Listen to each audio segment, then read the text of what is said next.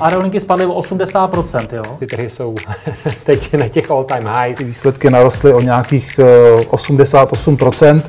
Co vlastně se teďka stalo v rámci uh, SpaceXu, je prostě něco neuvěřitelného. Plyn, uh, emisní povolenky, jakoby v tuhle tu chvíli ten systém je nefunkční. Peníze nikdy nespí, ani ty vaše. Dobrý den, vážení posluchači. Vítáme vás u dalšího podcastu investičního webu. V něm nabídneme to nejlepší z našich videí a také původní komentáře a analýzy domácích i zahraničních tržních expertů. Ekonomika, tradiční trhy a alternativy na jednom místě. Dobrý poslech přeje Petr Novotný. Na světě to někdy vypadá, že zisk má přednost před životním prostředím, že ziskovost a sociální pokrok nejsou slučitelné. Ale co kdyby svět mohl být jiný? Svět, v němž investice mohou motivovat firmy k pozitivním změnám. Právě proto nabízí Amundi investice, které vám umožňují budovat lepší svět. A co vy? V jakém světě chcete investovat své peníze a svou budoucnost? Amundi. Důvěru je třeba si získat. Klíčová otázka dne. Kupovat dip, kupovat při poklesech, nebo se na to úplně vykašlat a možná hledat nějakou jinou, vhodnější strategii. Pojďme se na to podívat pohledem, jak pro ten dip, pro kupování při poklesech, protože to vypadá lákavě. Podívejte se například na index S&P 500, ztráty větší než 20%, Nasdaq 30%, jiná aktiva ztrácí daleko víc.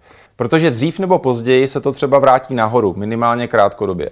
Těch eh, důvodů pro a proti je celá řada. Pojďme na ty důvody, na ty proti tomu dipování. BlackRock je schrnula do pěti. První, obávají se, že bude tlak na marže, který bude snižovat ziskovost firm, která v zásadě rostla po celý býčí trh v posledních deseti letech. Eh, ten medvědí trh právě začíná, blíží se nám také recese a BlackRock upozorňuje na to, že firmy s tím můžou mít problémy. Druhý důvod je, že Fed to nakonec přežene s růstem úrokových sazeb. Už dnes to vypadá, že, to, že je trošku pozadu a že tady může být nějaká prodleva s tím, jakým způsobem Fed začal bojovat s inflací. Ten třetí hlavní důvod, který oni zmiňují, že akcie, i když navenek vypadají, že už hodně zlevnily, i vlastně například indikátor PE nebo P lomeno sales, to znamená tržní cena akcí vůči tržbám společností v indexu S&P 500 docela zajímavě spadla, tak ještě to není stále dost a že akcie by měly ještě zlevnit, aby investoři využívali právě této strategie. A to je eh, BlackRock a k ní se přidávají další firmy, jako například britská privátní banka a konzultační společnost TS Lombard. Ty znova poukazují na to, že ten pokles v současné době ještě je stále nízký. 20% prostě nestačí a během recesí se akcie propadly ještě níž. Tady ale musím s TS Lombard trochu polemizovat, protože burzovní almanach říká, že ten průměrný pokles od vrcholu během medvědího trhu, když byla recese, byl přibližně 24%. To znamená, že jsme možná podle burzovního almanachu blízko dna. Takže ten pokles je eh, podle historických standardů docela velký. Každopádně je to jejich argument. Další argument ještě od této společnosti, stále se jim zdá, že ocenění amerických akcí je stále nadprůměrné, že ještě máme daleko takzvané kapitulaci. Co se týká výhledů firm, také oni to nevidí moc růžově. Podle nich jsou výhledy amerických firm stále velmi optimistické. A zase důvod, proč to nedipovat.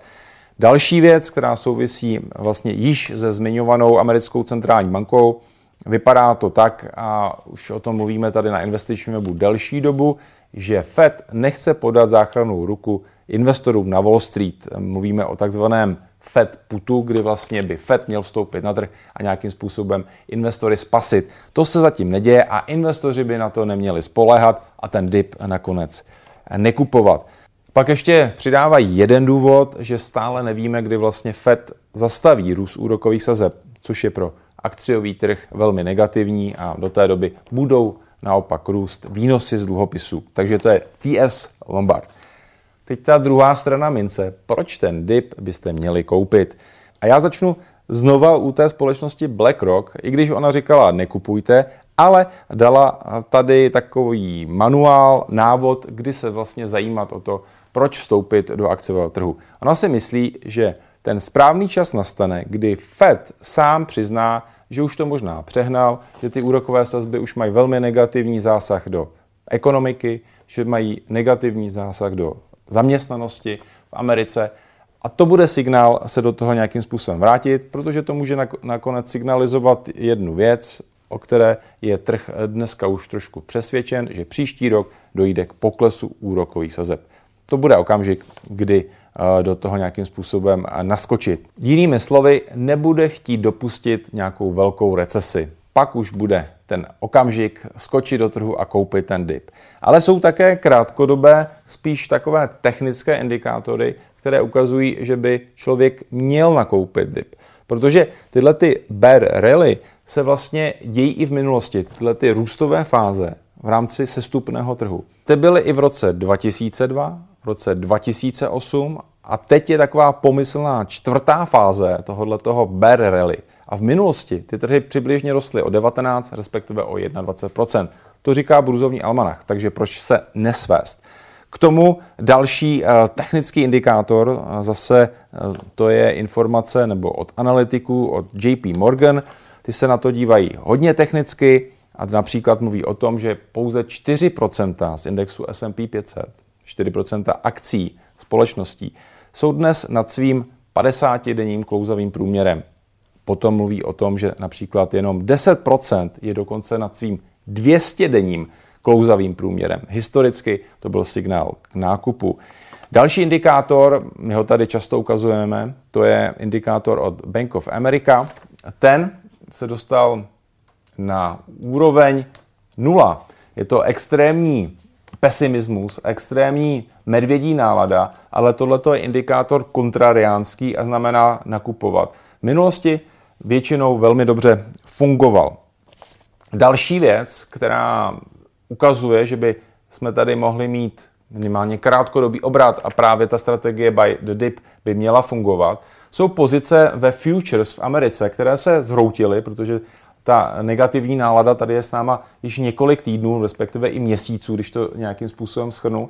A v minulosti, ještě v kontrastu s tím, co se dělo na indexu S&P 500 a právě s tím 200-denním klouzavým průměrem, tak jsme viděli odražení a minimálně krátký růst. Takže to je další takový technický indikátor, který ukazuje na to, že buy the dip by dávalo eh, smysl poslouchat a tuhle tu strategii v tuhle tu chvíli použít. Další indikátor, takzvané hloupé peníze, respektive investoři, kteří nejsou tak zkušení. Tenhle ten indikátor ETF Dump Money se sleduje celou řadu. Když se dostal na tyto úrovně v minulosti, tak to byl bíčí signál a investice, respektive akcie do roka, vždy skončily v černých číslech, rostly nahoru. Potom ještě další věc, která je potřeba zmínit, a to je extrémní aktivita tzv. shortařů, spekulantů na pokles. V minulém týdnu dokonce druhá nejvyšší v historii. A ještě jedna důležitá věc, i když to na tom grafu moc nevypadá, tak do akciových fondů a do akciových ETF na globální úrovni stále proudí hodně peněz. Naproti například dluhopisům, které v minulém týdnu zaznamenaly rekordní odliv. Hodně z vás si možná řekne buy the dip nebo ne buy the dip. Já jsem přece dlouhodobý investor, nakupuji průběžně, nakupuji každý týden, takže mě se to vůbec netýká a nemusím tohleto video sledovat. Ale je potřeba říct jednu důležitou věc, i když to pravidelné investování na dlouhodobém horizontu funguje, tak když vstoupíte možná úplně na začátku investování do toho medvědího trhu a ten časový horizont vaší investice bude krátký, tak to nemusí i v této strategii té dlouhodobé pro vás dobře dopadnout. Ano, zmírníte dopady volatility, ale v průběhu medvědího trhu vás to může nakonec bolet. Na světě to někdy vypadá, že zisk má přednost před životním prostředím, že ziskovost a sociální pokrok nejsou slučitelné. Ale co kdyby svět mohl být jiný? Svět, v němž investice mohou motivovat firmy k pozitivním změnám. Právě proto nabízí Amundi investice, které vám umožňují budovat lepší svět. A co vy? V jakém světě chcete investovat své peníze a svou budoucnost? Amundi. Důvěru je třeba si získat.